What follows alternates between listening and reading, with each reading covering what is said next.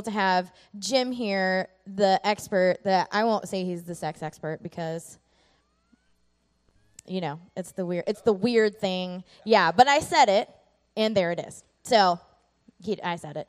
Um, but um, just tonight, we're really excited to look at a lot of really comprehensive strategies, um, and he's going to let you guys in on some really great stuff.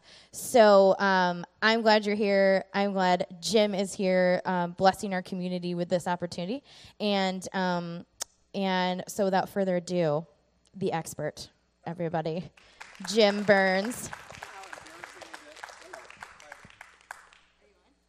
There I'm on. Do you know how embarrassing it is to be, A, called a parenting expert when my girls would say, you're wrong, and then B, being called a sex expert, um, which is actually crazy. Um, anyway, I'm thr- thrilled you're here. We're going to work through something that maybe, I, I, you know, Jeff wanted us to do, you know, how to talk to your kids about sex um, at the beginning, which was great. Uh, this might have been more foundational, because what I'm actually going to do is co- go back to the foundation. Uh, most of us, were ra- we we actually parent by circumstance and chance. Um, most of us don't have a plan and a strategy. We either parent exactly like our parents, because they were really good, Um, the few of us, or a lot more of us probably parent the exact opposite as our parents, okay? And and you know what's interesting is, you know, Doug Fields and I are doing a big marriage conference. Is anybody coming to our to the Refreshing Your Marriage conference who's in here? Awesome, okay, great. It's, it's a great conference. It's next, it's this weekend. And we expect, you know, one thousand plus people. But when we were, one of the things we talk about is one of the reasons there's marital stress is because we're not on the same page with ch- our children, okay?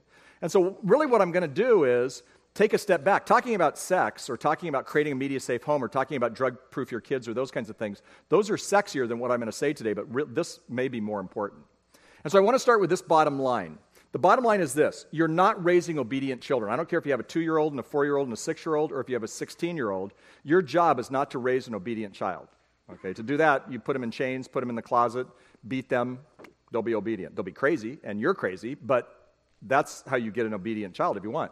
Um, you're raising responsible adults who love God. And some of you might have, because I've been talking, I mean, I do bring up God every time, but we are in church, and I'm actually going to kind of bring the God strategy in on this one. But when we look at responsible adults who love God, that's the goal. And so in reality, we have to parent differently to do that, okay? And yet again, if I said to any of you, if I said, what's your plan? Almost all of you would have a great plan, but your plan is going to be all different. Interestingly enough, the Jews all had simply one plan, okay? Now, now here's the Bible quiz, okay? What is the most often quoted scripture in the Bible? John three sixteen, for God so loved the world that he gave his only son. No. I actually know the answer. I'm not even sure Jeff knows the answer, and he's a lot smarter than me. Throw another one out. All of you Bible students, pastor types, youth worker types. They're, they're, they're right. Okay, John three sixteen.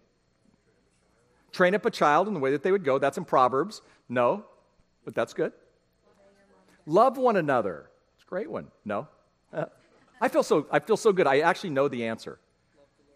Love the Lord God. Actually, it is that. It's called the Shema, and it's in Hebrew. And actually, if you're looking at your notes, it's right at the front. This is by far the most often quoted scripture, and let me tell you why. No doubt about it. Every morning in an Orthodox Jewish home, it's quoted, right today? It was quoted during the time of Jesus. Every evening in an Orthodox Jewish home, it's quoted again. So it's quoted twice a, a day. Now, John three sixteen is great, train up a child's great, but we don't quote those every day. Th- these people quote it every single day. Imagine this. Jesus, our Lord, as a baby, being held by Mary, maybe even at the manger, and she's reciting what I'm about to recite to you, because that's would have been the first words that Jesus would have heard out of Scripture. Isn't that amazing? So let me read it to you and tell you why it's their plan and their purpose, but why we can do this too. The Bible says this. It says, "Hear, O Israel, the Lord our God, the Lord is one. Love the Lord your God with all of your heart and with all of your soul and with all of your strength." Now that sounds familiar to some of you probably, because that's what Jesus quoted. It then goes on to say, "These commandments that I give you today will to be written upon your hearts. Impress them on your children." Now, two things already out of that. Number one is, as parents who want kids to be responsible adults who love God, as, as, as parents, it's our job to teach them faithfulness and fidelity to God. Okay, now I'm guessing that most of you really want that for your kids. Now, and you really won it partly because one of the reasons you come to this church is because we've got the Hillary types of the world who are helping our kids do that, but it's not their job. It's not Jeff's job. It's not Rachel's job. It's not Hillary's job. It's not high school ministry's job. It's not the volunteer's job. It's actually your job, okay? And so for the Jews, their job was to love God with all of your heart. And it's fascinating, even when you look at that, it says there's one God. Well, the Jews in that day ran after other gods, see, and then their gods sometimes were like literally Baal and these other gods. But it's the same with us. We run after other att- attractive distractions. And today, if your kids love God, let me just say it this way, if your kids love God and if your kids live for God, they will be less sexually promiscuous, they'll be less involved in drug and alcohol abuse, they'll get better grades, and the list goes on and on, okay? So one of the reasons why, we're, we're, our only reason isn't just for, you know, to come to church or have kids get to know God. I mean, obviously we want them to get good grades, but that's not the, the major reason, but it's pretty fascinating. And in fact, fascinating enough in the scripture, and I could I could exegete this whole thing in a cool way, but the word Lord is, is Adonai. Maybe you know that Hebrew word. This is written in Hebrew. And Adonai means Lord or Master. So one of our jobs as parents is to help our kids understand that God is their Master, their Lord. But then it tells you what to do. It tells you, number one, to live it out, okay? So when it says right here, these commandments that I give you today are to be written on your hearts, it means write them on your hearts, live it out. And then it says impress them on your children. So what that means is it's actually your job, not Hillary's job, if you have junior high kids. So it's our job. The, the dominant job would be ours. Then it even tells you how to do it.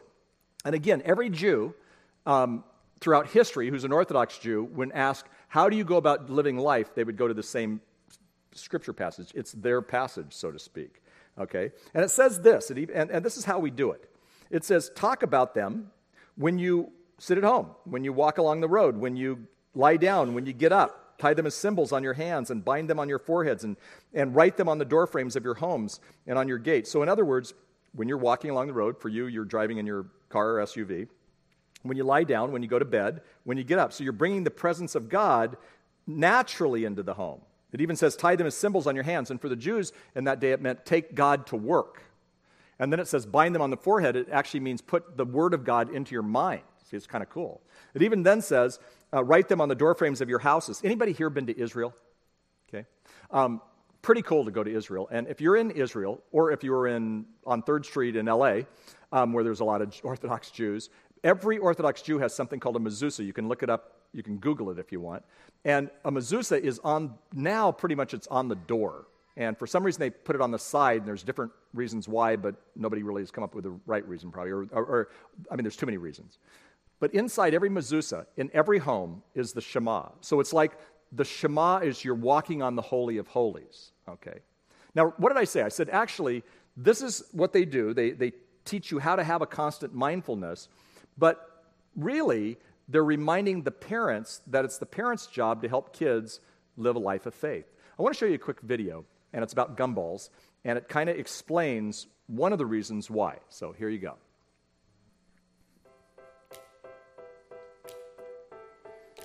There are fifty-two weeks in a year.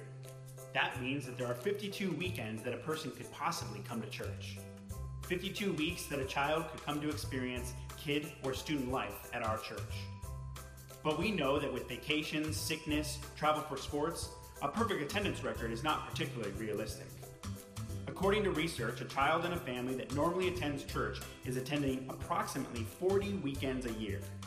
forty hours a year that our kid or student life ministries have to lead and foster the spiritual direction of your family. forty hours a year, that's it. However, a parent of that same child has approximately three thousand hours to teach, communicate, and lead. Not forty, three thousand. So who should be in charge of your family's spiritual formation? Who is really discipling your family? Deuteronomy six says this, love the Lord your God with all your heart and with all your soul and with all your strength. These commands that I give you today are to be on your hearts. Impress them on your children. Talk about them when you sit at home and when you walk along the road and when you lie down and when you get up. Tie them as symbols on your hands and bind them on your foreheads. Write them on the door frames of your houses and on your gates. In kid and student life, we get forty hours. You have three thousand. three thousand hours to lead and foster the spiritual direction of your family. So is it possible that what happens at home is more important than what happens at church?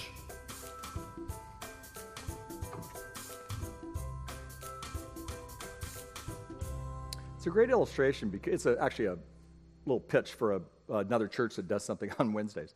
But it's a great illustration for us to remember that actually we influence our kids. Who, who's the most important influence in a kid's life? Spiritual. Dad? Mom. And actually all studies show that it's a mom by far. Can dads do that? And are there dads in this room that might be? Absolutely. But by far, it's mom. Secondly is dad. Us dads need to buck it up because we're really not doing a very good job. But kids around America would say it's the mom.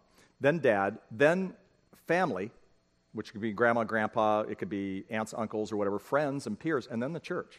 So, you know, people like Hillary, I'm, you know, picking on her here, but people like Hillary and myself who have worked in the church, we go, whoa, wait, don't we have a spiritual? Sure we do. And in fact, I was probably more spiritually influenced for a season with my youth pastor when I became a Christian at sixteen than with my parents. But my mom influenced me, even to the negative, see. So it's fascinating for us, but we want to make sure that we understand, again, what we call the Shema. Shema in Hebrew is a word. We're going to learn a couple of Hebrew words tonight, and it just simply means to listen, okay? And so, you know, this is the word, to them, this was the word of God. And what did I say about Jesus? So Jesus learns this Shema when he's a child. So he had it memorized. I mean, at his bar mitzvah, he would have quoted it because at every bar mitzvah or bat mitzvah, they, they quote it. But what's fascinating is, is Jesus was tested. And when Jesus was tested, he was asked this question he, by a bunch of, you know, different rabbis and, you know, Pharisees and Sadducees and whatnot, and they were testing him. And they said, what's the most important commandment? And we as Christians think he is so incredible because he said, well, you would love the Lord your God with all of your heart, mind, body, and soul. He quotes the Shema. You know what all the Jews did?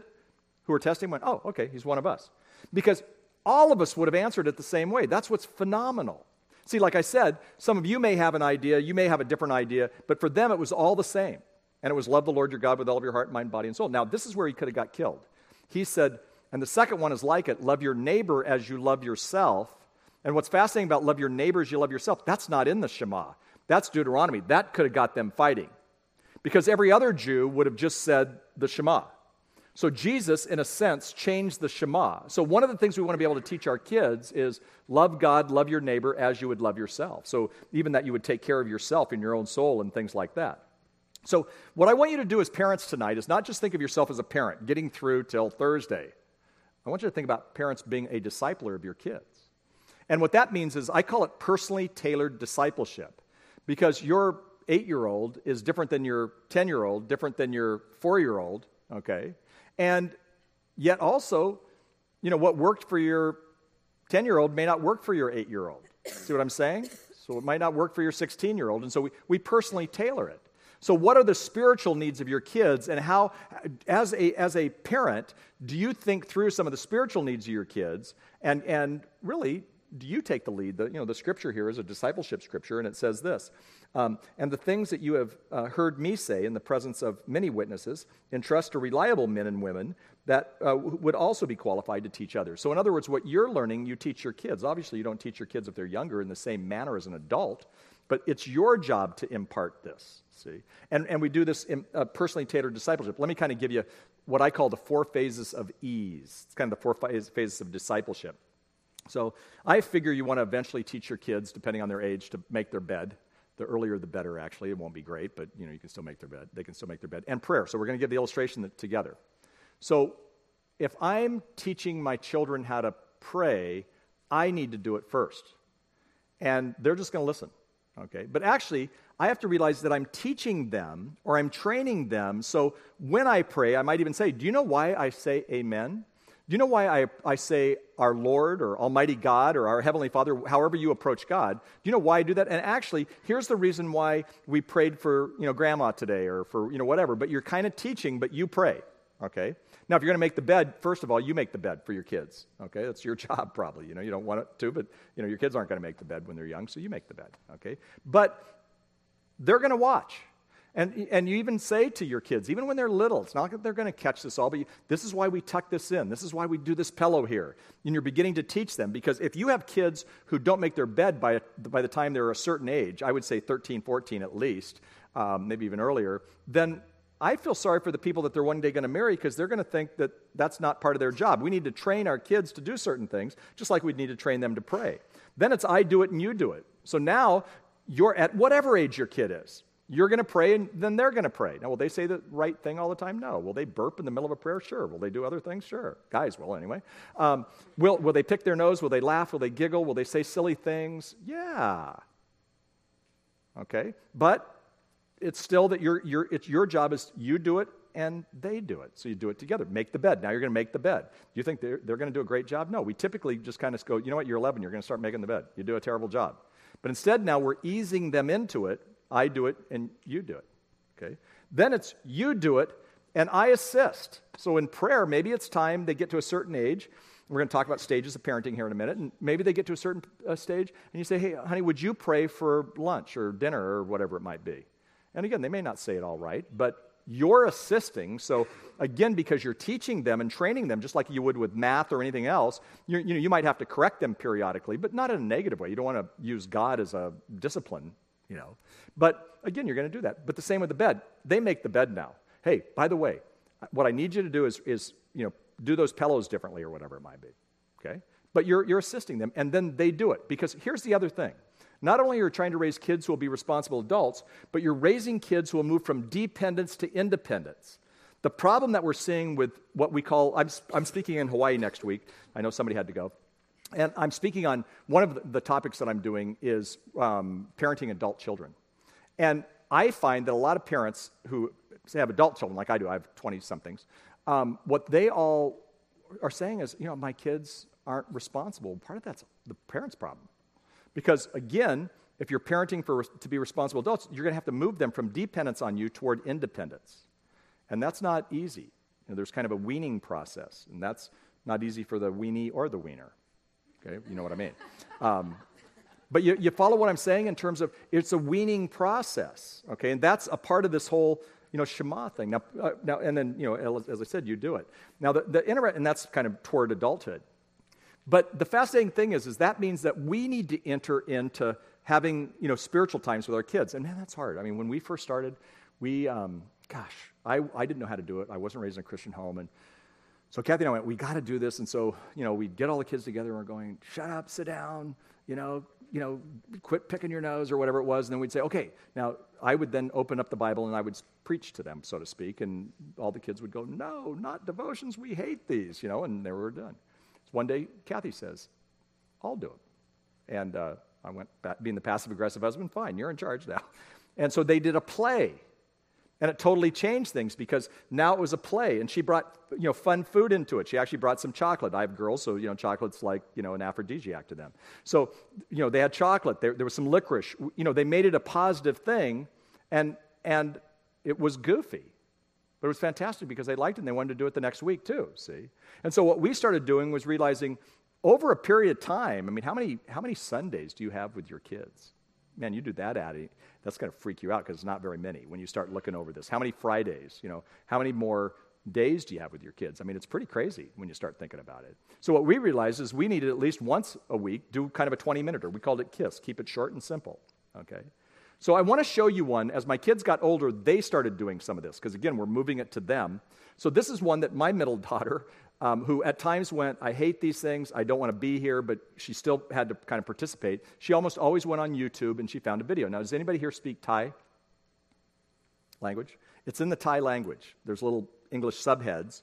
But here's your quiz. When I'm done, I actually want to ask you, how would you use this with your children? And and literally, if you say I have a five-year-old, fantastic. How would you use it with a five-year-old? If you have a fifteen-year-old, how would you use it with a fifteen-year-old, okay? So it's in the Thai language. It's a cool, it's, it's actually a telephone commercial in Thailand.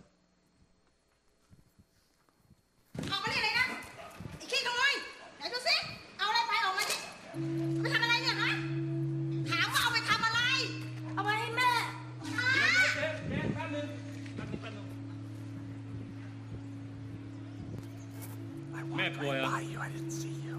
How are you? Good. Good. giờ thăm như vậy nè. Muối, câu lẩu.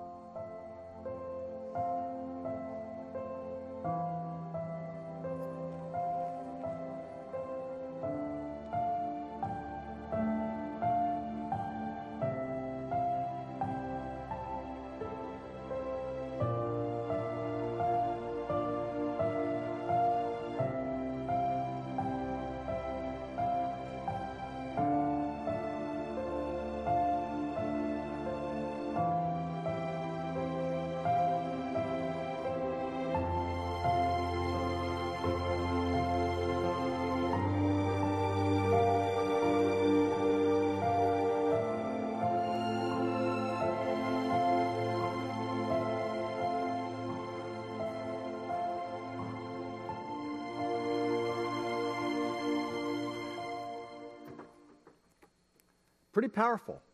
So a kid shows us this. My daughter, okay, and she's not like the most spiritually mature person. I'm not saying, I mean, she, she has a, a spirit, now she does, has a spiritual maturity, but, you know, again, it's it's something that, you know, a kid found, okay, and so then all of my kids started going on YouTube and just typing in inspiring videos, and then we'd see a video, pretty much. It was never a Bible study again. So now that you've seen this, what would you do, what kind of topic would you do to actually bring in some spiritual values for your kids? Give me, let's let's brainstorm. Yeah. Love your neighbor as you love yourself. It's a, it's a, it's a, it's a perfect one. What else? Golden rule. What else? You guys are so quiet today. There you go. Wow. Jesus. You know what? I never thought about that. Jesus paid for our sins. It's a perfect illustration. Good job. You get the star today. There you go. Okay. What are topics? Do what it, oh, I love that. Do what is right even if nobody's watching. How many of your kids, your, all your kids need to do that. Your younger kids can get that and older kids can get that. Compassion. I mean, the word, I could, we could, if we brainstormed, um, we could come up with all kinds of things. This is the kind of thing that I'm saying. Here, let me, let me give you another one. This is out of a book called Faith Conversations for, for Families. There's like one hundred fifty-two faith conversations, but this is actually out of the newspaper. I took this out. I remember the day I did this. Our kids got to be an age when they were in teenage years that we would meet in our, we have a jacuzzi, a spa, and we would meet in the spa. And I took this out of the Denver Post. Okay, now you have a, you have to work on this because I'm going to ask you a question at the end. So I took this directly out of the Denver Post. As far as Regina Hammond is concerned, luck has little to do with it. The thirty-seven-year-old flight attendant won one hundred thousand dollars in the Colorado lottery game on top of the fifty thousand dollars she won the previous year the same way, and she's not finished yet. Her goal is the multi-million dollar grand prize. Hammond, listen to this, Hammond believes that prayer has paved her way to riches. She says, I pray to God to help me, and he answers me by letting me win the lottery. Okay, anybody need to go buy a lottery ticket? Now, here's the deal. You have three options. One is you're going to say God answered her prayer. Number two, you're going to say God did not answer a prayer. Number three, you're going to be undecided. You can choose either one, okay? How many of you think God answered her prayer? She prayed and she won one hundred thousand, fifty thousand, and she was on to the biggers. How many think God answered her prayer? Maybe, okay, so we got a half. How many of you think God did not answer her prayer? Okay, one, two, the other half, um, three. Okay, so you, not many. So that means how many of you are undecided? Whoa, me too. Okay, so the point being is that your kids, when we're going to teach our kids to pray, you, you give them something like that. How does God answer prayer? Well, sometimes he says yes. Sometimes he says no. Sometimes he says wait. What does the scripture say about prayer? Now you bring that in. Now, how many of you had a problem with the lottery part? If there wasn't lottery, maybe you would have, if somebody would have prayed for cancer and she'd prayed for grandma to be healed of cancer, how many of you would have said, well, then that probably was from God? A lot more of you, see? Well, what? Why? So she prayed in faith for, for one thing. Well, now we're going to get into selfish motives, and I mean, how many of your kids, when they get to a certain age, pray for, um, they didn't study, but they prayed that they could get an A, or, you know, they pray for, you know, goofy things. I mean, I prayed that I could marry Connie Pinhall. She was beautiful in eighth grade, and I'm glad God said no. I mean, she's, she's probably a really nice person today. I'm not burning on her. She's... Um, But she's not the one that I married, okay? But I pray, God, let me marry her. Well, that's kind of a self-centered eighth grade prayer. So I had to learn that God said no. Plus, she was a lot cuter than me, and you know, she, I wasn't even in the same group. How could I have thought that? But anyway, that's kind of the lesson of the Shema. So that's the kind of stuff you're going to do. So I'm teaching you various lessons today. So that's a key lesson, a, a key key lesson. Another lesson is another Hebrew word, and it's called the Sabbath. Now, we see the, we hear the word Sabbath, and we always think of Sabbath as kind of a negative word, but the word Sabbath in Hebrew just means to rest. Um, most of you probably didn't come from a legalistic background. I sure didn't. But, you know, an older generation, they had, you know, kind of legalism when it came to Sabbath. But here's what I'm finding more and more about parenting and family, that we need to find replenishment for our overcrowded lives. Perhaps the biggest problem in America, it's not the stuff we talked about with sex or creating a media-safe home or drugs. It's we're overcommitted, we're underconnected, we're tired. And some of you, even in your marriages, are dangerously tired. And if you're a single parent, you're just totally dangerously tired probably. And so what happens is, is we're living our lives at too fast of a pace. And we're feeling that pressure now. And man, choosing to live where you live and where I live is tough. It's rough. And I'm not saying we all move to Montana and live in a commune. But what I'm saying is, is we've got to figure this out. You ever seen the sign that says speed kills? It's talking about driving, right? Well, speed, kill, the pace of life is killing the American family. Okay, I had, and I mentioned this in church one time when I preached, but uh, a, one time a friend of mine said to me, if the devil can't make you bad, he'll make you busy. And I would say that he's slaughtering families right now because we're just simply too busy, overcommitted, and underconnected. And everybody in this place, I mean, if you're here on a Tuesday night and you're, you know, you're coming to a parenting seminar, you're amazing parents, but sometimes it's the amazing parents who are too busy. See, and, I'm, and again, I'm not saying the answer is go to Montana, like I said. I'm saying the answer is figure it out here. So that may mean that they can't be in three club sports, or that they maybe they don't need to learn French and Spanish at um, you know kindergarten or whatever it might be. One of the things that's fascinating when we think about it is that there are what what I call um, you know some some results, if you would, and and one of the results is a loss of rhythm. So I'm kind of testing you today. You're just doing this in your head with me, but is there? Do you have rhythm in your home? I'm not talking about this kind of rhythm. We definitely don't have rhythm in my home. But I'm talking about rhythm where do you, do your kids basically go to bed at the same time? Do you eat generally the same? Do you get up at about the same time? If they feel a rhythm, and I see people saying, yeah, congratulations, you're doing a great job. But too many families, you know, have lost rhythm because they're too, they're too, how you know if you're too fast-paced is you're not doing that. These people probably aren't as uh, bad off as and unhealthy as the rest of us. A loss of health, a loss of spiritual focus. We're too busy to do the spiritual focus thing.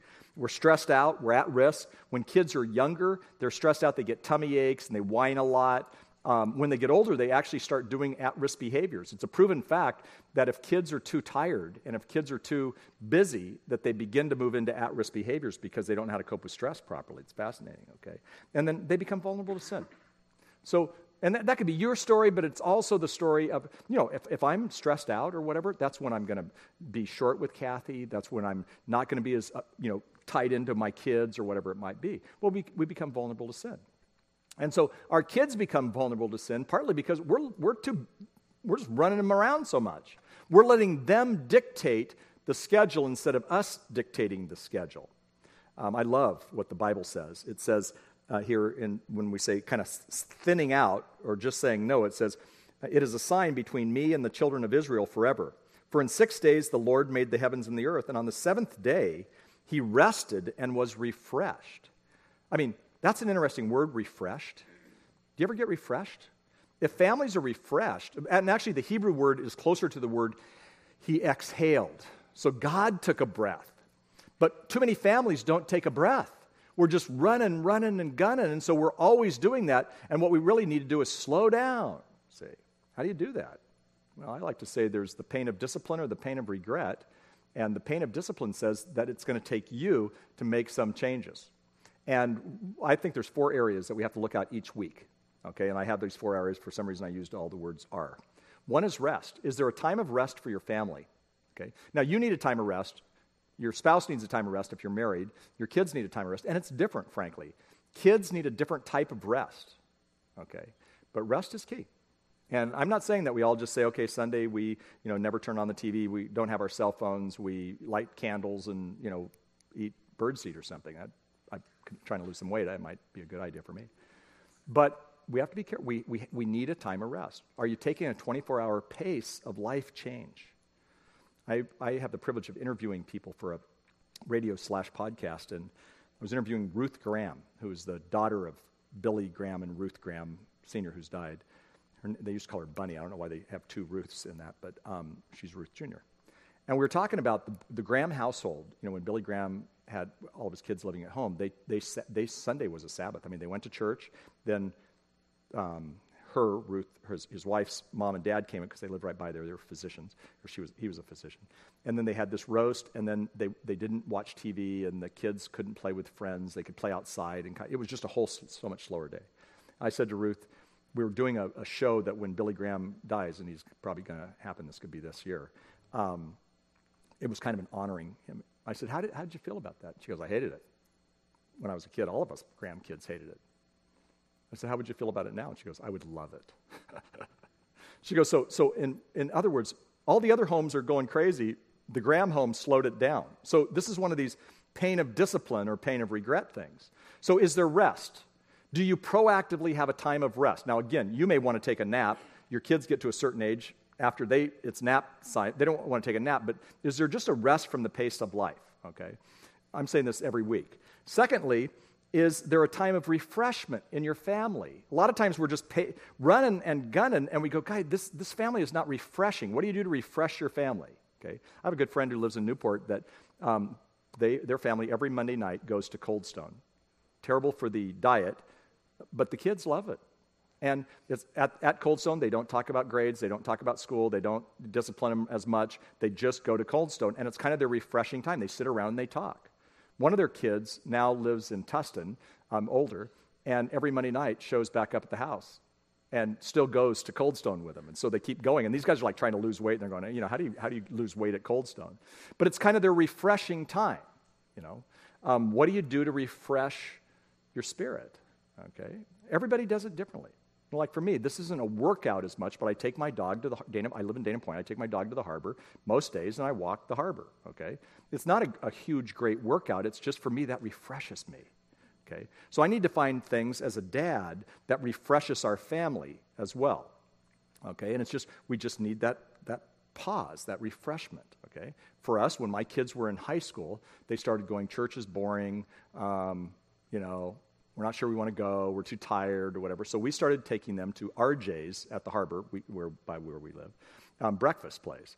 And so, and that would it was like a union rescue mission. We, they would eat breakfast, and they had to go to church with us. And um, you know what? We still do that. And it actually it's costing me big bucks now. You know, and sometimes I have my, my family would be six, but like we had four. No, we had three last Sunday. Um, and everybody doesn't, you know, I have a daughter who's up at S C and, you know, they, she doesn't even live there, but she shows up a lot of times on Sunday. But that's a, that was a time just to, ref, it, for us, food refreshed us or something. I'm not saying everybody, I've just given two food illustrations, but it could be a rousing game of ping pong. It could be the family always watches, you know, a television show. A woman just said that she, her family is literally depressed because The Mentalist is now off. She told me this today. And that her family would D V R it, and every week they would get around, make popcorn, and watch The Mentalist. That's refreshing. Okay? Was it, is it like spiritually amazing? Not necessarily, but it was a really good idea to do. Plus, the popcorn thing kind of refreshes them. So do you do this proactively? These are things that you might want to talk about. Okay? And then lastly, do you do recreation? I have a book back there in the book thing that's called ten Building Blocks to a Solid Family. It's one of my favorite books I wrote. And it's on ten traits of healthy families. I didn't come from a healthy family, so I didn't know what a healthy family looked like. So for years, I did a study of what does a healthy family look like. You know what one of the number one traits is of a healthy family? They play together. Not that they go watch soccer. I mean, do that, please. That they watch hockey, that they watch dance recitals, that they, you know, watch the dramas, whatever your kids are involved in, but that they actually play together. Now, again, if you have like fifteen-year-olds, they're not going to want to play with you like a six-year-old. It's a lot easier to do it with younger kids. But is there a time of, of play and recreation? Play uh, brings... Um, you together. Uh, it's a close-knit thing, and so is, is there plenty of time, you know, to play it if you would, okay? So the lessons we've learned are, are, are two Hebrew words, um, Shema and Sabbath. Now, the next lesson is an interesting lesson. It's a lesson of what we call discipline and grace. Now, any of these lessons, I could go on for three hours. We're not, you know, keeping you here for that, but the lesson of discipline and grace is pretty important, okay? Again, at Homeward, we have... We're the largest provider of parenting seminars in the U S, and so we do sem- seminars just on this subject. But parents need some help in that, and again, it's going to have to be age-appropriate, but here are five kind of overruling factors about discipline with your kids. Number one is rules without relationship equal rebellion. So if you're a, a rigid rule person, and some of you are, some of you aren't, but if you're a rule person that, and you don't have a relationship with your kids, it's not going to win. And if you're too rigid, your kids will rebel. If you're too lenient, on the other hand, your kids will not have a rudder and they'll not necessarily rebel like rigid where they'll walk away from your values. They'll just walk away because they don't know where to go, okay? So we've got to be somewhere in between there, but rules without relationship. So relationship is a big deal, okay? That doesn't mean you're their friend. Get over that. You are not your kid's friend. Never say to your kids, I'm your friend. For one thing, you're too old. They think you're old. Now, I look at you, and you don't look old to me, but you know what? You're old to your kids. They think you're like has-beens, okay? So, you know, rules without relationship, but it's a parent-child relationship. Secondly is choose your battles wisely. There's too many parents who are always battling their kids, and you say, yeah, you don't understand my kid. I mean, strong-willed child, the, you know, precocious child, whatever, and so I'm always battling. Then quit battling, okay? Win the battle, and you don't win the battle by yelling and screaming and hitting. You win the battle with authority.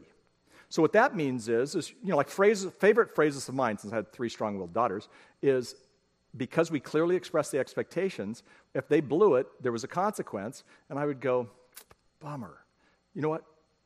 We're going to have to do that consequence, and whatever, the, I'm taking your cell phone, I'm taking the car keys at whatever age, you know, you can't do this, or, you, you know, we're pulling you from this, or weekend's gone, or whatever it was.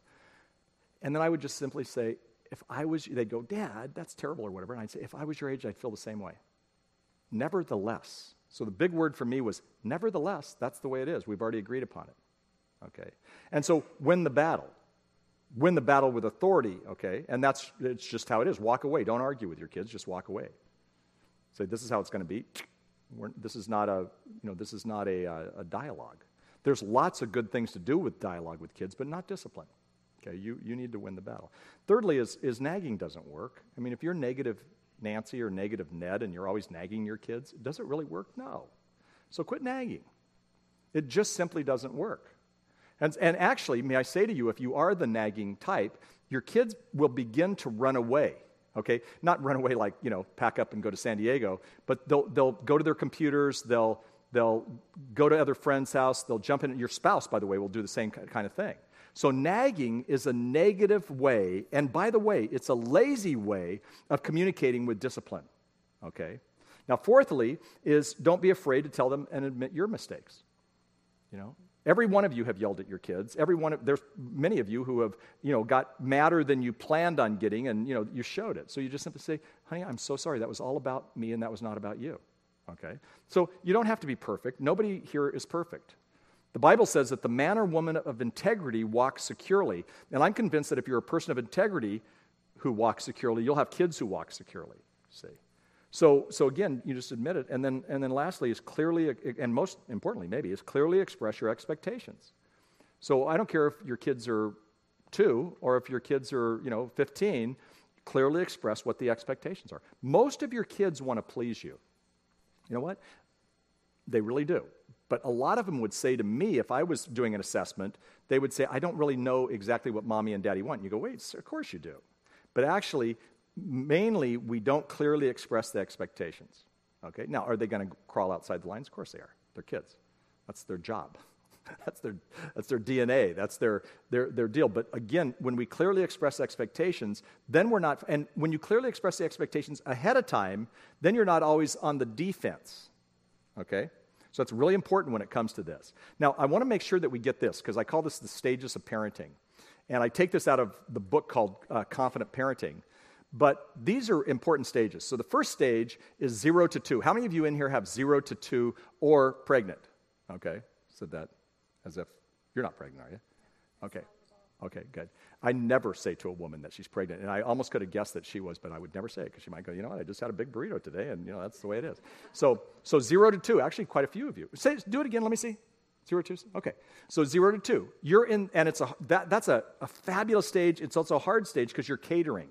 What catering means is if your kid, you know, cries, you're going to pick them up. If your kid poops, you're going to change the diaper, hopefully. If your um, kid is hungry, you're going to feed the kid. But there's not a whole lot of discipline that goes on with this, right? Okay? So you're catering. That's a catering stage. It's an exhausting stage. It's a beautiful stage. But there you are. But you're only going to be in this stage till they're about two. Then you move to what we call the controlling stage. How many of you have two to ten-year-olds in here? A lot of you. Gosh, a lot of you, okay? So two to ten. Okay, so you're controlling. That means you're micromanaging to the best, meaning especially between, say, two to six-ish, you're basically, I mean, you're telling them what to wear, you're telling them, you know, when they're getting up, you're telling them what they're going to eat. I mean, they really don't have a choice with a lot of that stuff, okay? You're controlling, okay?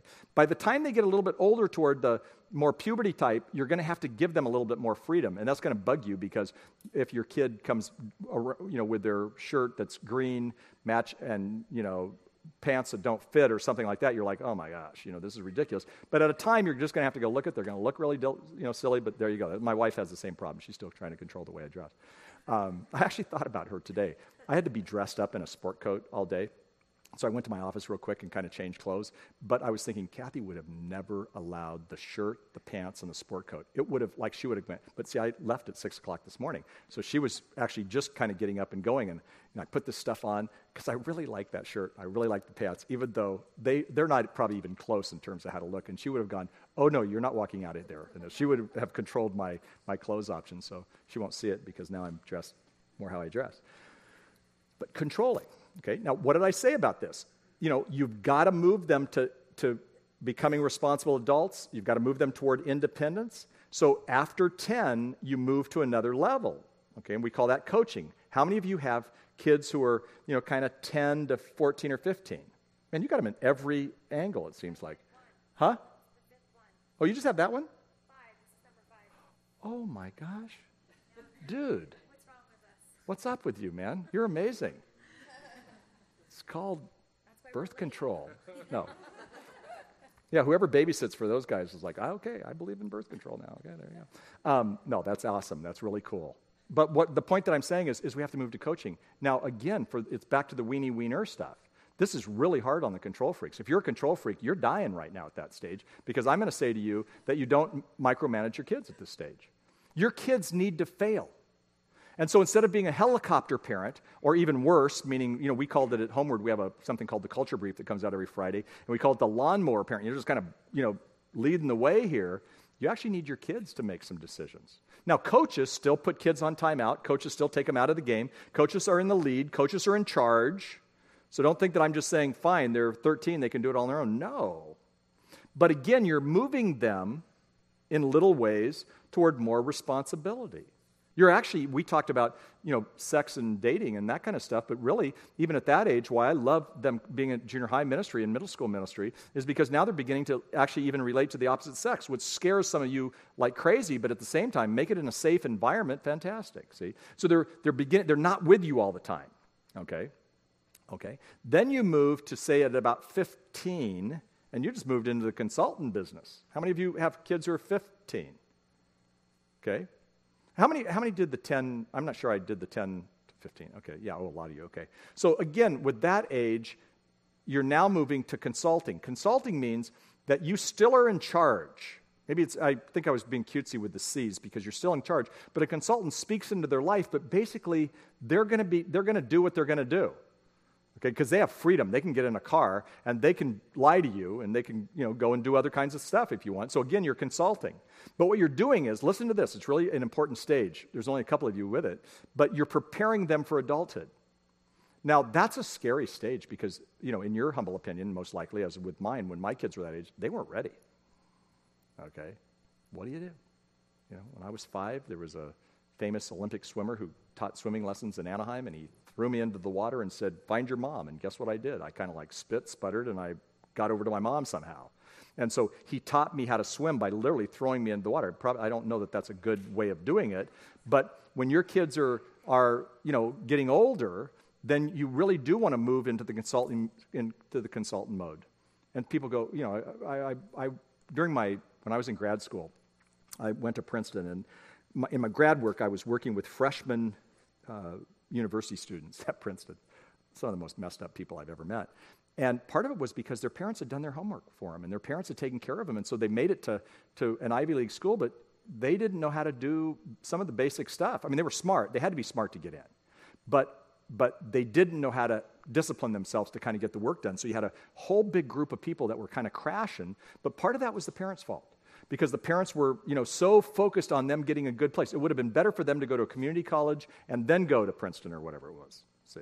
So again, as parents, we've got to make sure that we work through the stages. Now, I'm in a, uh, the fifth stage. Anybody here in the fifth stage? You know, you kind of have young adults? I don't think so. A lot of times at our seminars, we have a lot of, of grandmas and grandpas who come and things like that. But, you know, I'm in this stage with my kids. I, I'm now caring for them. I, I'm, my day-to-day parenting is done, and this is what you actually want. You want your day-to-day parenting to be done and your kids being responsible adults, okay? And that's not, that's, a, that then you reap the benefits. So when our kids were teenagers, they didn't think we were the coolest parents in the world. Today, they like us. They actually come to church with us.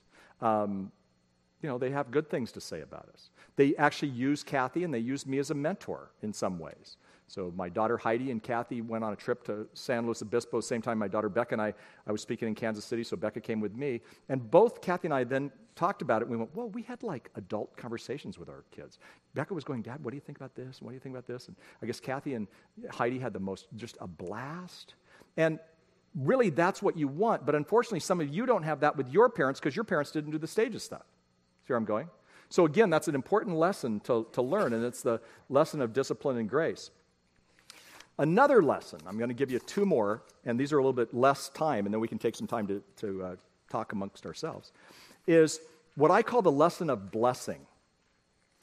And the lesson of blessing means that you're bringing security um, and honor to your home.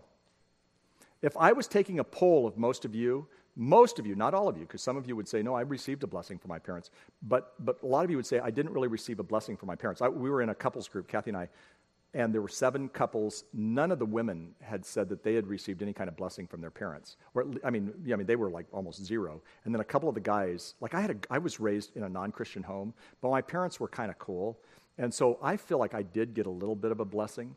But I want to, I want you to to think about this, and I want you to be more proactive in your parenting. And so I want to look at blessing in four different ways. Number one is what we call speaking the blessing. Do you speak the blessing to your kids uh, often? Okay, so speaking the blessing doesn't mean that you quote scripture to them, although that could be a blessing. I got to a place with my kids periodically where I'd text them as they got older. I would text them a scripture, and it wasn't a, ever a preachy scripture. I always want to pre- do a preachy scripture, but it was just more, hey, may the Lord bless you and keep you. May the Lord make his face to shine upon you and be gracious unto you. And but they'd always write back, thanks. I mean, I, I had no idea that that was a big deal to them. Each night, we would, when our kids growing up, starting really, really young. Um, for some reason, I had more of that duty than Kathy. And um, so what I would do is I would I would speak a blessing to them every night. And that would, might be an affirmation or whatever. And then we would pray together. And then it was interesting because then I would, all, I don't know how I got into this because my background is not Catholicism or um, Orthodox Church or whatever, but I would always put a, a cross on their forehead. I don't. I didn't have, nev- never did one girl mention, except Heidi, my youngest, was afraid if I did that, that she would get pimples on her forehead. So she said, Dad, you can do that, but don't touch my forehead. So Christy, my oldest, who's uh, with child now, and an incredible woman, incredible woman, comes here every Sunday. And uh, she had gone through a really tough kind of breakup thing. She'd gone to Point Loma and, you know, anyway, not a good story. And so she was at our house. She was back at our house for a short time. They do boomerang back, I'll tell you that much right now. And um, so she was back at her house, and she'd had a really tough go. And this was, I didn't every night pray with her. I mean, at this point, she's, you know, twenty-something. But one day I was kind of walking by her her room, and her room was downstairs, ours were upstairs. Now, we walked by, I think I was going to turn on the T V or something. And I could see that she, she was actually reading it, but I knew she'd had a really hard day, Kathy had told me. And so I just kind of walked in, sat on her bed, and just said, boy, sounds like you had a tough go. And she said, I did, Daddy. And so she, we talked for just a tad bit. And I said, would you mind if I prayed for you? And she goes, no, I'd, I'd like that. Um, not always one who said that when she was in high school. And so I I, I kind of held her hands, and I, I just prayed for her, and I prayed, you know, that the Lord would be present in her life and whatnot. And then I, I said, I love you, Christy, and I gave her a hug. And I started to walk away. She goes, Daddy. I went, what? Oh, my gosh, I'm going to cry. I hate this when this happens to me. She goes, Daddy, and she takes my wrist and goes like this. This is like a twenty-four-year-old now. And I went, unbelievable. I never knew in my life that that meant anything to Christy. See? And I don't think I've done it since. I did it on her wedding. We, we she got married in Kauai, and we were um, we were gonna we were it was on the beach. It was an incredible place, and so we're walking through all these trees. And it's just me and her, and oh my gosh, Mister Whiny Baby here. And I just you know so I have her like this, and I just go, Christy, this is a great day, and I am so proud of you. And she goes like this again. She takes my hand and she goes like that. Oh, gosh, sorry. What is up with me? But anyway, the point I'm saying is, is, is speak a blessing to your kids and speak it often. And if you think it's gooey or goofy, who cares? They think they do think it's going to be gooey and goofy, okay? But you know, there's some, you know, there's some impressive, you know, scriptures that say how powerful your words are. Okay, so so make your words powerful, but bless them with, with what you say. Also, believe the blessing for them. I don't care, again, if your kids are little or not. Your kids have probably at least a shaky self-image. You know, the Bible says we were created in God's image, but we get messed up on that. And so what you want to do is believe the blessing for them. Jesus looked at um, Simon and said, your name is no longer Simon, your name is Petros, or Peter, which means rock. Okay, so there was nobody named Peter two thousand years ago, but Jesus kind of believed in him, and he became the rock of the Jerusalem church, see? So your job with your kids is to bless your kids by you believe in them. Now, don't believe in them by going, you're going to be an N B A basketball player if they're four foot six and they can't shoot a basket, okay? Or if they're, you know, you know, somebody who says you're going, you could be the greatest artist in the world, and the young woman could can't draw a stick figure. I mean, you don't do that, but believe in their, their integrity, their character. You know, we, we tend to, to back off because we're also in the discipline mode, but believe in them. And that's a, that's a key way of, of, of bringing honor and security to the home. And then also be the blessing. You know, frankly, I'm sorry, but you're called to be the role model. Do you have to be perfect? No, but you are a role model. So, you know, today I was in a in a meeting, and a woman actually had accused Um, me in terms of a teaching type of a thing, in terms of uh, saying something that was inappropriate teaching, not inappropriate like sexually, but just she just thought I was I was wrong in terms of what the Bible has to say, and she had a really weird view of, of Scripture. And I was like, I wanted to say, you are like whacked out. But instead I just went, you know what, I need to listen to you. And I'm not sure that I totally agree with you, but thank you so much for telling me that. And later, the president of the university that was sitting next to me said, you know, your answer was so gentle. I knew that, you know, everybody around this table knew she was wrong, and yet you were the only one who didn't just go, you're an idiot. Well, I, I and it was. I thought about a scripture in Philippians that says, rejoice in the Lord always, and be gentle with an answer. And I went, Lord, I need to be really gentle with an answer right now. This lady is not healthy. emotionally. And so sometimes what I'm saying here is that when it comes to, and I'm not saying I always do it right, but what I'm saying is I need I need to be a role model for my kids. I need to they they need to see me, frankly, putting Kathy above themselves.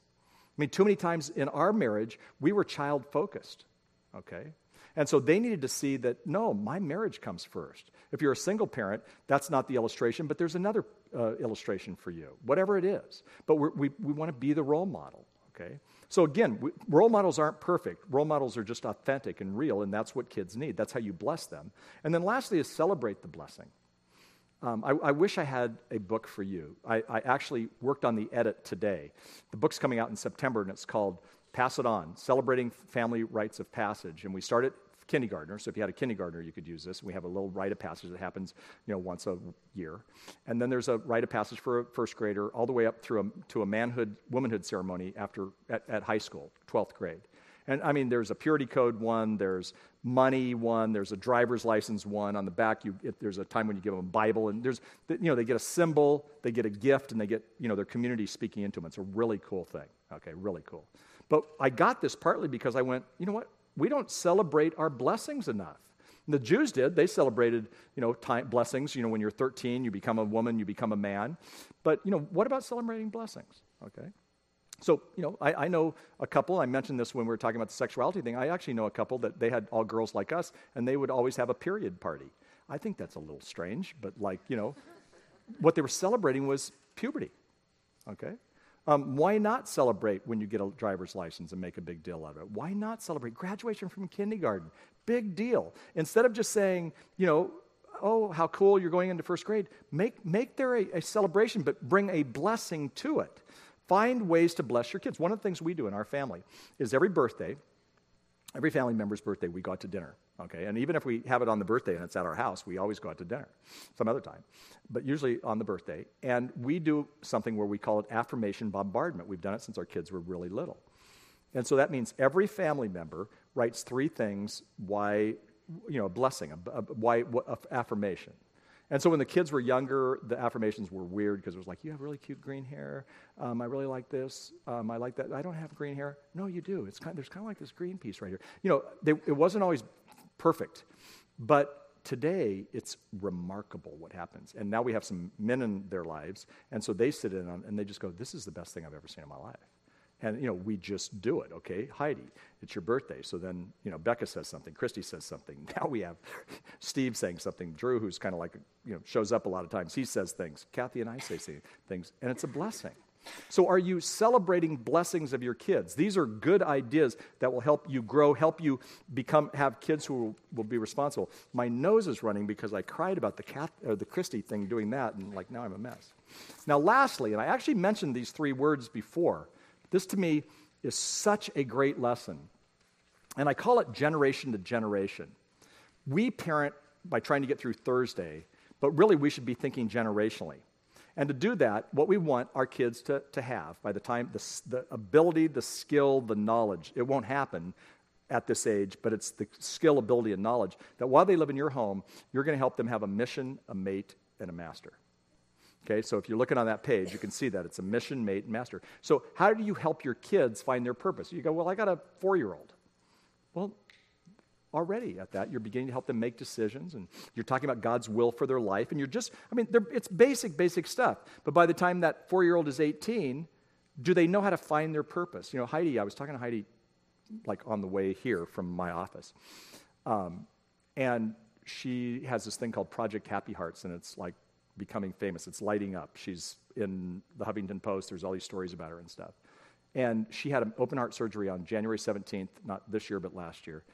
And uh, it changed her life. So she started a, a, a business. It's actually a business. She's getting her master's at, in the business school at uh, um, S C. But she started this business, and twenty percent of it goes back to children uh, with congenital heart problems. It's the coolest thing.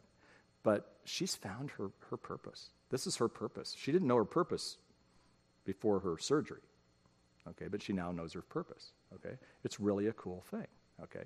Rebecca, my daughter Rebecca, she has just, again, her, she's found her purpose. She's twenty-eight years old. She's um, one semester away from uh, completing a degree in clinical psych, and so she's counseling. It's funny, she's counseling at Vanguard. She goes to Azusa Pacific, but she's counseling at Vanguard.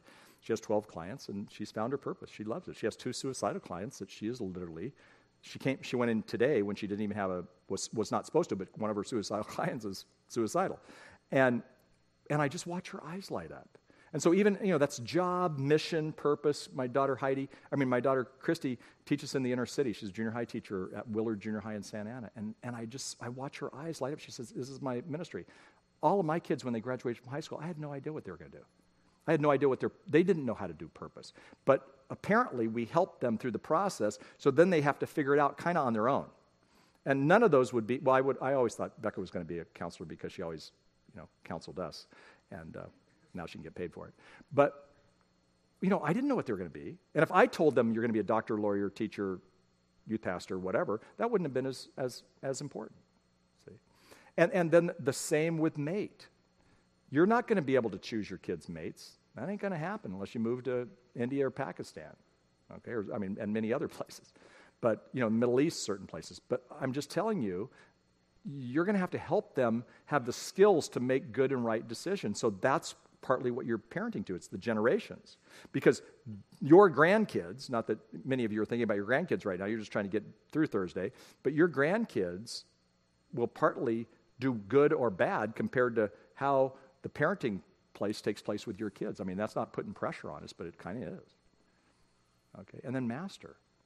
I mean, guys, w- we get so tied into so many things, but literally eighty-five percent of the people who make a commitment to Jesus Christ make it before age eighteen, or they never will. And a lot of the times they make it are here in middle school, even younger children, okay? They solidify it a lot of times in high school, but there's we don't have very many conversions in high school. The conversions happen more in elementary and middle school.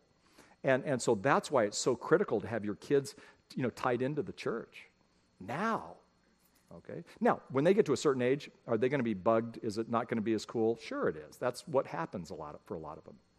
You know, in fun, and, you know, my daughter Christy, who's totally loves this church and is totally involved, but she says in college she had to disown her parents' faith to own her own faith. That was a scary time. But that's that's okay, because all of your kids will need to kind of go through that to, you know, kind of, right now a lot of them are just owning your faith. But then eventually they're going to have to own their own faith, and to do that they may have to, like, put some stuff aside. Okay, that's why it's so important to have your kids in children's ministry, youth ministry, you know, et cetera. So I threw a lot at you today. I threw a lot of just kind of general parenting issues. But again, the problem is, is that I, t- I a lot of times I'll talk to parents and I'll say, so are you guys on the same page? And they go, absolutely not. And I say, have you ever read a book on parenting? And they'll go, well, no. Or the woman has said, I've read twelve books, but he won't read one. I get that. And I'm not saying that a book is the answer, but I'm saying, and you won't agree on everything. Kathy and I don't agree on everything in terms of some, some of the stuff I'm talking about today. But what I am saying is that um, if you can get mainly on the same page, that's a trait of a healthy marriage, and it's also the trait of a healthy family, when you kind of get on the same page. So these kinds of things you want to get to. How do you discipline? Let's try to discipline. You know, one of you is going to discipline a little stronger. One of you is going to discipline a little, you know, a little bit softer, okay? So what you've got to do is try to negotiate so that you both discipline. You, you, at least you agree on most of the stuff, okay? And I always tell people, buy one parent book a year and read it together. It's a lot of work. And buy one marriage book. You know, what are we doing? Say, okay. So that's so. What I did was I just gave you some general lessons in parenting. But in some ways, when you build a healthy foundation for your parenting, then your kids are not going to be as apt to do all the stuff that we've talked about the last three weeks. Okay. So let's take some Q and A. This, by the way, is the quietest group. I mean, what happened to you know? Yeah. I, two parts are fine. Okay, um, and it, I was tipped off by the Choose Your Battles Wisely, and nagging doesn't work. We've got uh, a nine-year-old daughter, a seven-year-old son. Mm-hmm. Son is very compliant, very uh, clean, keeps his room the way you'd always want it. When you go yeah. away for five weeks, and it would look the same way. Yeah. Daughter, she gets half an hour in her room, and it looks like a disaster. She's right. a wonderful, wonderful girl that's very free-spirited, and, Perfect. and she will leave her stuff everywhere, no matter yeah. how many times we remind yeah. her. Freedom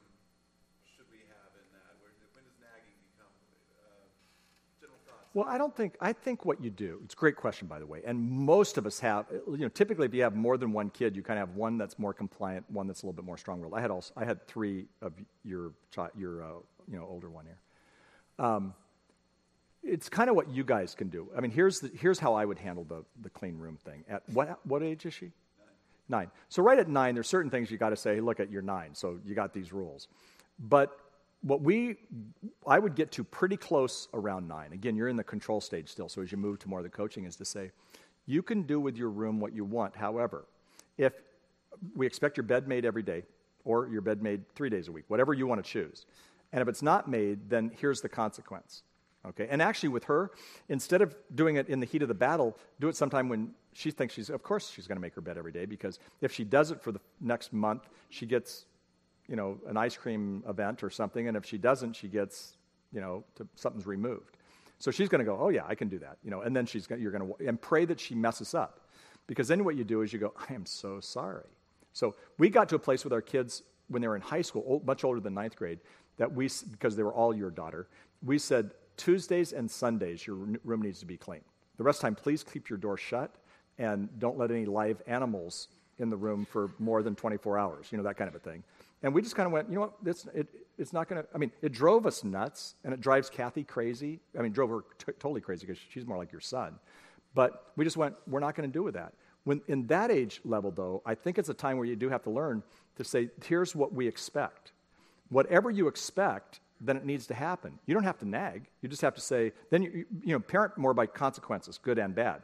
So then you say, I am, I'm sorry that, you know, because you didn't make your bed today. And they'll go, but I forgot. I'll go make it right now. You say, oh, that, that's great. You do need to make it right now because of what we, we said. And at the same time, you know, I doubt if you'll do it again because I am removing whatever that privilege was. And don't make it a huge privilege. The second time, you make it a little bit bigger. Pri- it's kind of called parenting by contract. So you're, you give her a contract. But the other thing is, is, is give her a little bit of room, grace. You know, we talked about this. Give her a little bit of grace because, hey, this is going to be this kid. Her when she, when you go to her house one day, it's probably going to be a mess. When you go to her college uh, college bedroom, you're going to, oh, geez, this is horrible.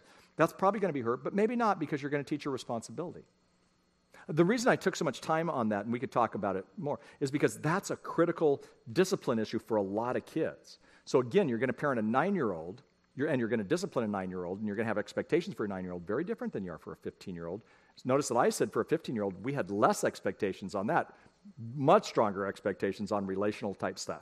See, but um, if they're really young, then you know, don't compare them to the compliant child, though, because again, they are going to fail every time. If, if you got a compliant kid who's like fixing, you know, doing all that, I mean, they're going to have their problems with something else, but never play the comparison game because it, it is not in her D N A to do what her little brother does. Good question. Yeah.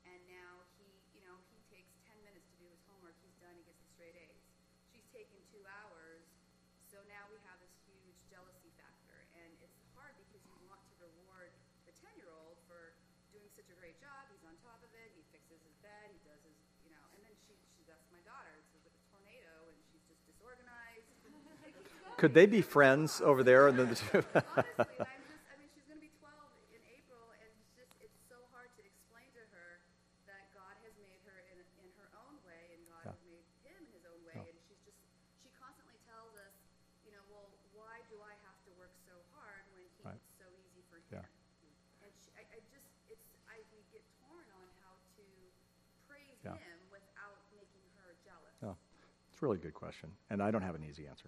Because, you know, it, that's she's going to live that way for the rest of her life in the sense of, you know, we all we all play the comparison game, and every one of us lose. I mean, some of you are the most beautiful men and women in the world, you know, it looks like to me, but you're going to play the comparison game, and, well, I don't like my nose, or I don't like my lips, or, you know, I'm too fat, or I'm too skinny, and I'm going, you think you're too fat, look at me, or whatever. You know, you're just going to play that game. So with her, what what you want to do is identify what she does well, because there's something she does well. It doesn't sound like it's going to be schoolwork or whatever. Now, she may end up doing great. I mean, I was her. You know, and I, I have a P H D, and it's, it's literally, there's a greater miracle than Jesus walking on water that I went and got a P H D, because I, at her age, I didn't do my homework. Oh, my gosh. I mean, it was, you know, terrible. My wife, on the other hand, was just like, you know, your son, you know, the son. I mean, a compliant child who just did it and just bugged me. We went to college together. But find out what she does well and praise her for that, and help her understand that she is, as you said it really well, that she is unique. She has unique and God-given abilities, and that she may have to work hard, but there's some other, there are people in the world who work really hard. They have her stuff, and sometimes they rule the world because they're just diligent. And, you know, then there's kids, I'm not saying this about either one of your sons, but, you know, there's other kids who um, are so cl- compliant and they do great, and then they, you know, they kind of fade at nineteen or whatever it might be. That That's not usually, and usually compliant kids do great, you know, they're just great people. Okay, I like compliant people. I have none in my life. My three daughters aren't compliant. My wife isn't compliant. And I'm not compliant, so we have a great home. Um, but, but again, focus on what she does well, but also part of the, and this is really important that you guys get this, your children need to understand that they're going to struggle with stuff. And they're going to struggle individually with different things, and your, your job isn't to make it all better for them. Your job is to help them understand. She's going to struggle with this perhaps at work. Maybe there's going to be somebody who's going to get a job raise because they're more talented, or they got it easier, or they're more compliant, or they're the boss's kid or something. And she's going to go, what is that? Is that that's not fair. So what we teach our kids is this phrase, life's not fair. So, you know, and, and then I always play the game. I wouldn't want, you know, I would like, even, and I want to teach my kids this too, is, you know, we don't know what's in that family's shoes. I wouldn't necessarily want to walk in somebody else's shoes. They have more money, or they have more this, or they have more that, or they're smarter, or whatever, cuter, or whatever. I'm not sure I want to walk in their shoes, because there could be abuse in their family, or there could be other types of things. So, really good question, yeah.